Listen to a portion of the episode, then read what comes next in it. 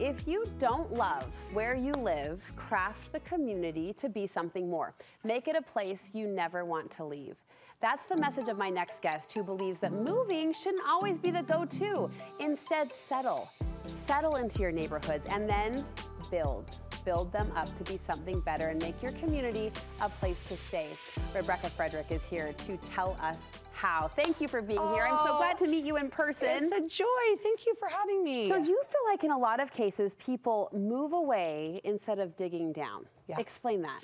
Well, I do think we live in a culture where everything's newer and brighter and shinier and better. Yeah. At least people think so. And I think when it comes to neighborhoods, that's just not always the case. I think there's a lot of richness and depth in some of these communities that have been around for a long time. So I'm a believer in that. I also feel like we often talk about the grass being greener. Mm-hmm. And I, in my experience, have learned that the grass really is greenest where you water it.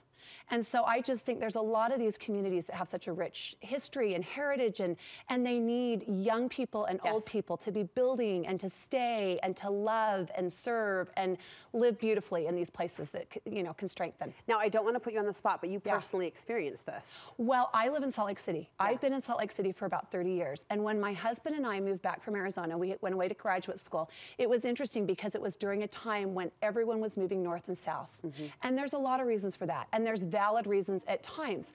But it felt like people were just kind of giving up. Yeah. in a lot of ways and thinking again it looks just like mm-hmm. it's a newer it's different we're going to move further what away i want isn't because here, it's better so we're going to go yeah and we've just found that there's been a lot of richness and great things about living in a community and just like blooming where you're planted. I'm sure we could talk for hours about this, but what is one blessing that you've pinpointed that you stayed, you you dug, you, you grew, you bloomed? I think the history of the people and where I live, it's remarkable.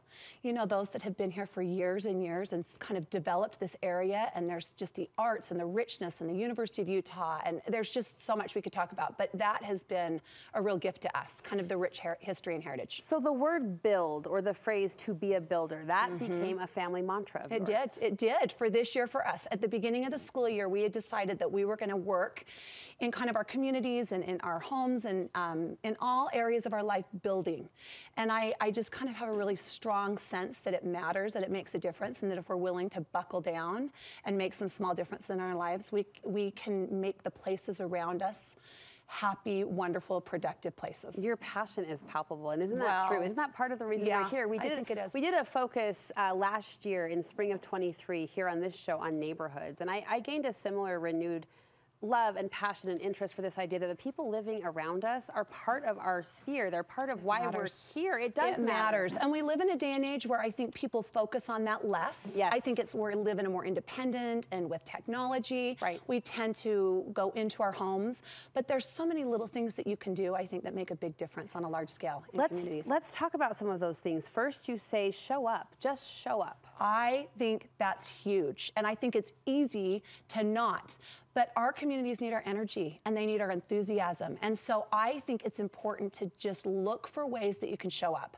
If there's some sort of a neighborhood gathering, show up. If there's a community council meeting, show up. If you know that there's some local kids in your neighborhood in a play, or a sporting event mm. or a musical program, show up. If people are collecting items for a clothing drive, show up. I think there's a lot of ways we can show up in our communities. Because sometimes our feet lead our hearts. Don't you There's find no that? No question. Like you show up at a school play and all of a sudden I love those kids on that mm-hmm. stage even more than There's I did before. no question. And we need to see the faces and the voices of who we're working with and loving and and I think that is the first step is just to show up you say there's there's power in words that we need to remember that and be cautious about how we speak and what we say yeah I think there is tremendous power in words, and I think we live again sometimes in a day and age that can feel critical.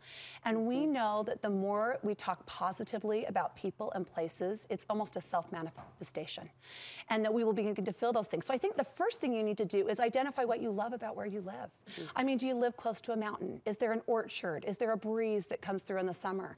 I live next to a public golf course, and I had no idea how much I would love that. I've been there for 26 years, and the late night walks and the open green space and kids looking for golf balls and a stream that runs through it. I mean, that is something to love. Mm-hmm. Every community has something. You may live near a college. Maybe you love your public library.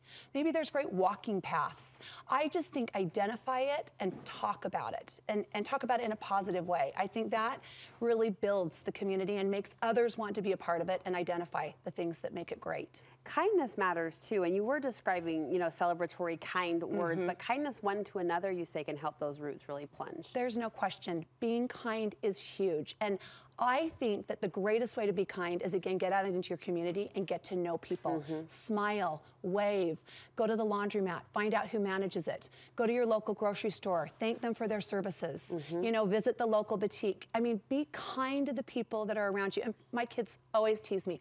I love to wave and smile at people, you yeah. know, just as I'm driving through my neighborhood. And half the time they're like, I don't think you know who that is. And I'm like, I don't.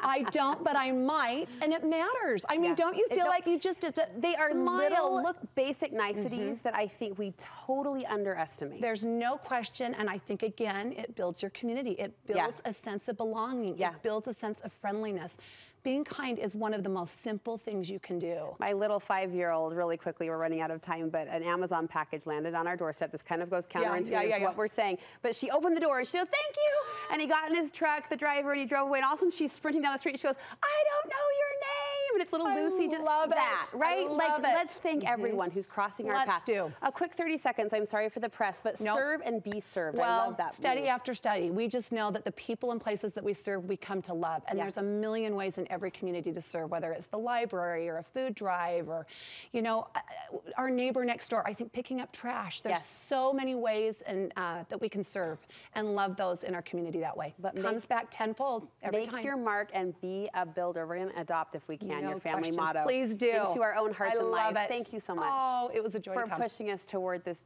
beautiful direction to invest in our communities and love them, and they will love us back.